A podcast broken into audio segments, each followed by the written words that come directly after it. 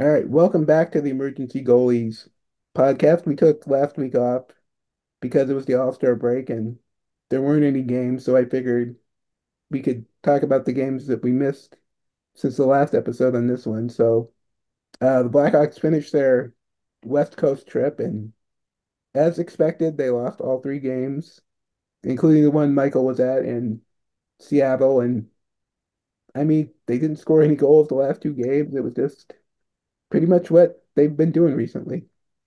Yeah, I mean, it's try real hard, but just not be able to finish anything. They were all competitive games. Uh, you know, I have no complaints about the way the Blackhawks are playing. Uh, you know, those last like three weeks or so before the break, they went out there and played their hearts out for just about every single one of those games. They just they they aren't getting rewarded for it, and it's you know continues to be because they've got six or seven guys out of the lineup. And until those guys come back, it's going to be really hard for the Blackhawks to score. Yes, it's just the way it is. And, you know, Bedard, he's been skating. He, even made an appearance in the All-Star game in the drill passing. But yeah, it's just you have to wait for him until he's cleared for contact. And like you were saying, there's just not a lot of other options on the roster. Yeah, and you know they didn't. You know, even with the the ten days off or whatever it was, they're not really getting a lot of reinforcements back either. Tyler Johnson is the only guy um, that uh, appears to be coming off of the IR to play tomorrow night. So, I mean, that's that's a help. That's that is somebody that can score, you know, it's not enough. Uh, it's going to be, it's going to continue to be a, a big struggle until Bedard comes back. I mean, he's honestly the only real top six forward this team has. But yeah, it's just that's just the way it's going to be for a while. I was going to ask you too. We talked about there's the Dickinson re-signing, but there's Mhm. another right after we did our last episode. Petr Mrazek signed a two-year deal, and again, it's just they have money to spend, and he's been decent, so it's not a bad move. Yeah, you know, it's it's one of those things where could they utilize the cap space to take on another bad contract and maybe get a draft pick out of it? E- yeah, they could.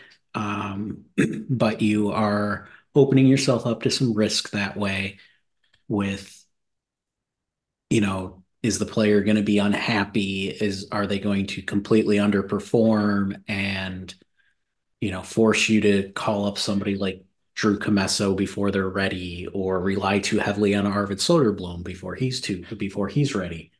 Mhm. Um, they've obviously reached a point where they feel like Mrazek is a good fit in the locker room, a good fit for what they're trying to accomplish on the ice. And, you know, they can still utilize the cap space. To get draft picks in other ways if they want. Um, so it's to me, it's it's one of those things where it's like, is it maybe a slight missed opportunity? Sure, but it's not something that's going to make or break the rebuild. Yeah. Um, and you know, like I said, they they feel comfortable with these three veterans that they've re-signed for the next two years just to provide a little bit of stability and carry over leadership. And yeah, there's nothing wrong with that. So it's it's not going to hurt them. It's not going to help them. It's just it's placeholder stuff, which you know you're going to run into some of that with a rebuild. So Yep. I guess in the other news, I guess, which is I think possibly the least shocking news, the Blackhawks are going to um play in the Winter Classic, which I mean everyone once Bedard was there, I mean, I think we all knew that was going to happen, but they're going to play the Blues at Wrigley Field next year, and yeah, it's not very surprising. yeah, and you know, I at first I thought, oh, they'll the, the Blackhawks are definitely going to play in it, but you know, maybe they would be the visiting team.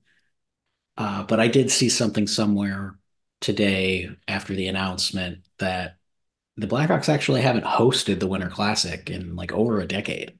Yeah, So yeah, I guess it's you know they've played in it a bunch. Um, a lot of the teams want them to be the visiting team because they know it brings revenue. So, you know, like when the Blues have had it, and other teams, the the the Wild, they've requested the Blackhawks be the opponent. Yes.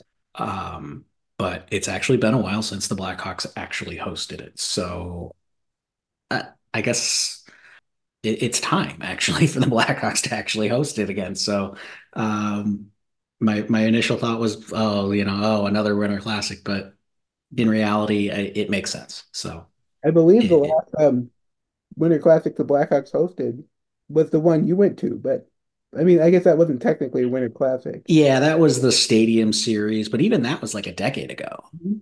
I want to say that was well, I mean, maybe not a decade. It was seven seven years ago. I want to say 2017, maybe. Oh, yeah, something like that. Yeah, so I mean, even that was was a while ago, and uh, yeah, I think the last time they hosted the Winter Classic was 15 years ago, 14 years ago, something like that. Year before they won the Stanley Cup, the first time. Yeah, yeah. So So yeah, it's it's been quite a while. Um, so yeah, it's it's time, and I've got no problem with it. Uh, I think Wrigley Field makes sense um, as opposed to Soldier Field. Uh, but I, I mean, honestly, neither one of them are a perfect venue for it. uh, so it, uh, I'm sure those tickets are going to be ridiculously expensive, and I hope the Blackhawks fans that are in close enough proximity can enjoy it. so I guess there's not much other news because um obviously the Blackhawks were off this whole 10 days. There wasn't anything on the ice or anything like that. Yeah. is there anything else you want to hit on? Ah, you know, it's it's funny. There's I, was really hoping, you know, that they would get a couple of the injured guys back. Uh, but like I said, it's really just Tyler Johnson. But I, I guess that is sort of a good thing in that Tyler Johnson is one of the couple of guys that they have that could draw some interest at the trade deadline. And we are now like almost exactly a month out from the trade deadline. So getting him back in there keeping Colin Blackwell hopefully healthy for the next month. I think those are the two main trade pieces that they have. Jaycob Megna is another potential possibility, which is slightly funny because the Blackhawks just picked him up on waivers like three or four weeks ago, but he is a guy that was traded for a mid round pick at last at the last trade deadline. He's come to the Blackhawks and he's done really well with the opportunity that he's been given. And so I could definitely see another team being interested in him again as a you know as a depth defenseman at the trade deadline. So I'd say those are probably the three guys that you know if you're interested in trade deadline watch stuff, uh, those are the three guys that we would like to see play well um, over the next month and stay healthy. um, you know, I, you're not going to get a big return for any of them, but if if if the Hawks are going to get anything this this this uh, March for any of their players, those are probably the three guys.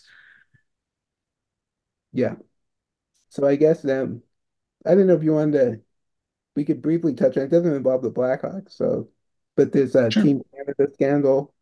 There's been charges with like uh, one prominent, I mean Carter Hart, but just I don't know if you want to say anything about that. Yeah, absolutely. Um, I I wish it hadn't have taken so long for the police to kind of gather all of the information. This was something that you know has been hanging over. The initial police response was probably not what you know is is what everyone wanted, and it was not until the media got involved and the story got out there that the police seemed to Yeah. take this a little more seriously. To me, that is the biggest issue out of all of this. Um, but at least now the ball is rolling. They they seem to be doing things the right way. Uh, as you said, there's I think it's five players in total, four, four or five Yeah, that have already yeah, five total and four NHL players. right. Yeah, and then one former NHL guy. Um, and it's the former NHL guy that uh, is apparently the the main focus.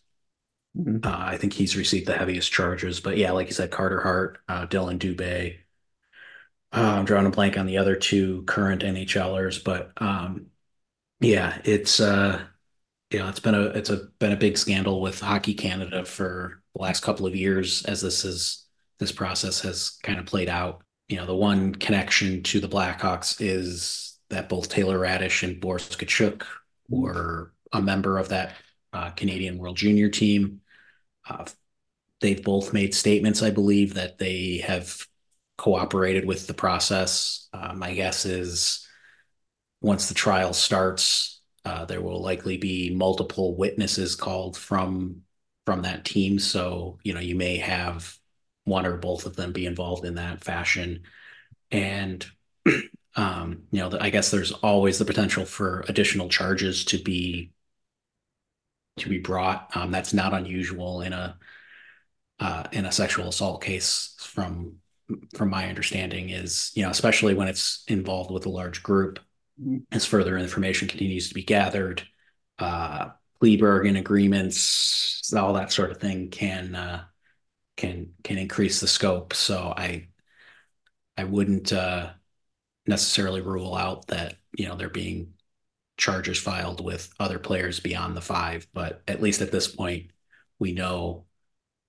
what the focus of the investigation has has come to. So, yeah, it's you know it, it's an unfortunate Yep. part of hockey culture over the last hundred years. I mean, that's just it's it's the way that hockey has developed. I have a lot of issue with the Canadian junior system. Um, It it uh, yeah, it, it I, I, I don't like taking those kids away from their families. I don't like the amount of focus that gets put on, you know, their hockey development over other aspects of their lives. Uh, It's it, it's a system that I think, you know, obviously can it has helped a number of people. I'm not, you know, it, it, it's not to say that good things can't come out of it, but it's just one of those systems that I think yeah. leaves itself open to bad situations. Yeah. And There's a lot to be said for like just having like high school teams. That's a lot uh, easier. Yeah, and you know, it's not to say that bad things can't happen with that as well. I, I would like to think that, you know, if the kids were more closely supervised by their parents and and um, structures outside of hockey, that you know they would have a little bit more security in place. But of course, we obviously know parents aren't always the best parents as well, and uh, you know, high school coaches can abuse kids just as easily as uh, juniors uh, kid or coaches can can abuse kids. But it's the idea too that you just like you might sacrifice a little bit of hockey development, but they can be more part of like their communities and stuff. And just yeah, not that wouldn't Yeah, but yeah, well, and and I think the uh, the the part that concerns me the most is Canadian Hockey League and uh, Hockey Canada, which runs the national team programs for them. Uh, it, it it involves a lot of money, Mhm. and when it involves a lot of money, and uh, you know, it obviously comes back to you know the the Blackhawks' own situation with Kyle Beach. You know, they make become aware of it and they cover it up. They they don't want it they don't want it to disrupt Mhm.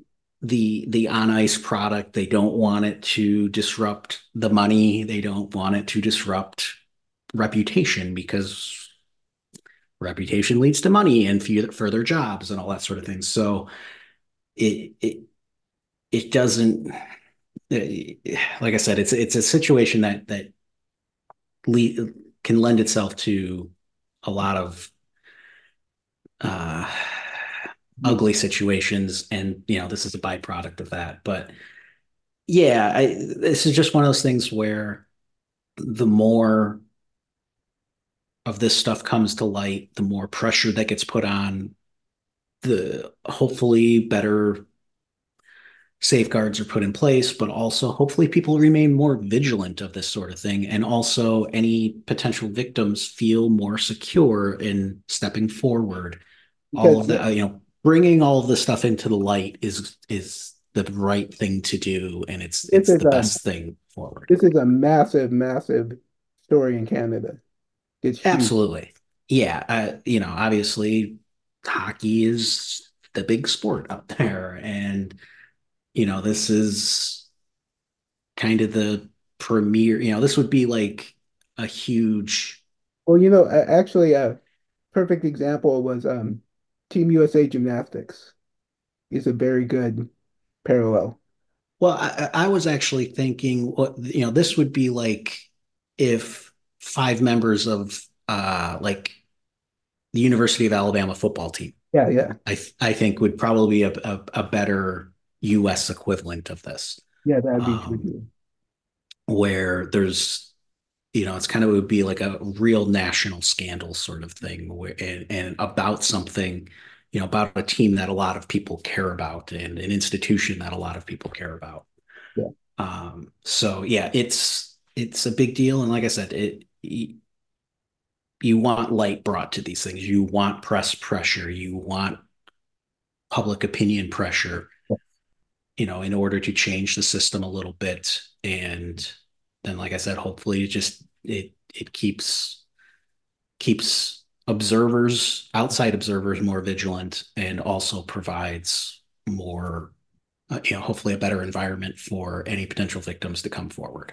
Yeah, um, you know, and it, it, it, it and it, to me, this extends beyond, um, you know, any potential players doing things to, you know, uh, a woman like this, but it, you know, it involves how many how many players have we seen in the Canadian junior be victims of their coaches and exactly. of and, and, you know and of uh, so it's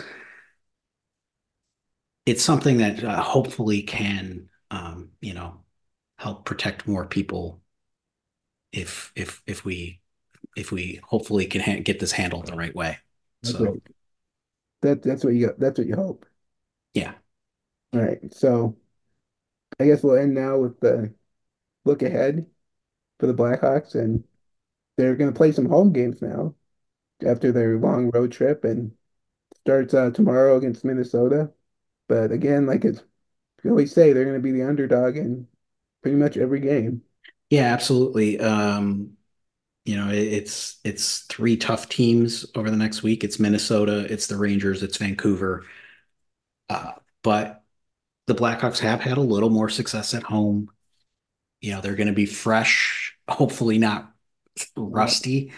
Um, you know, every team has had a little bit of a break because of the All Star break. The Blackhawks just happen to have their bye and the All Star break kind of merged together, so they've had a, a really ex- extended um, uh, time off. But yeah, uh, I, I would expect a f- couple more goals yeah. uh, than what we've been seeing. Um, you know, hopefully they can start scoring two goals instead of one goal. Yeah. And if they can do that, hey, maybe Mrazek can steal a game here or there. Progress there. Get the two goals a game, yeah. Yeah, and you know, like you said, this it's this is a month of home games. There's uh 10 games, nine of them are at home. So if the Blackhawks are gonna kind of put together any kind of run of victories or anything uh, between now and the end of the season. This is probably the time where it happens. Um, just just because of the nature of the schedule. Although, like I said, this this particular week doesn't bode well because it's three good opponents, but uh, they they do face some uh, you know a, a slightly lesser uh, competition in some of the the games coming up later in the month. So yeah, uh, we'll just see, and you know, hopefully in a couple of weeks, Bedard will be cleared for contact, and we'll we'll get a little boost from him. Yep. All right. Well, I think that's all we'll cover for this week. And uh, Michael, you're on Twitter. MJ underscore Ernst. I'm STH85. And you can get the podcast on the Apple Podcast app or Spotify. And yeah, we're going to be back in it, the stretch run here. Maybe we'll see a little bit better play. And yeah, like you said, maybe we'll get Bedard back, but yeah, we'll see.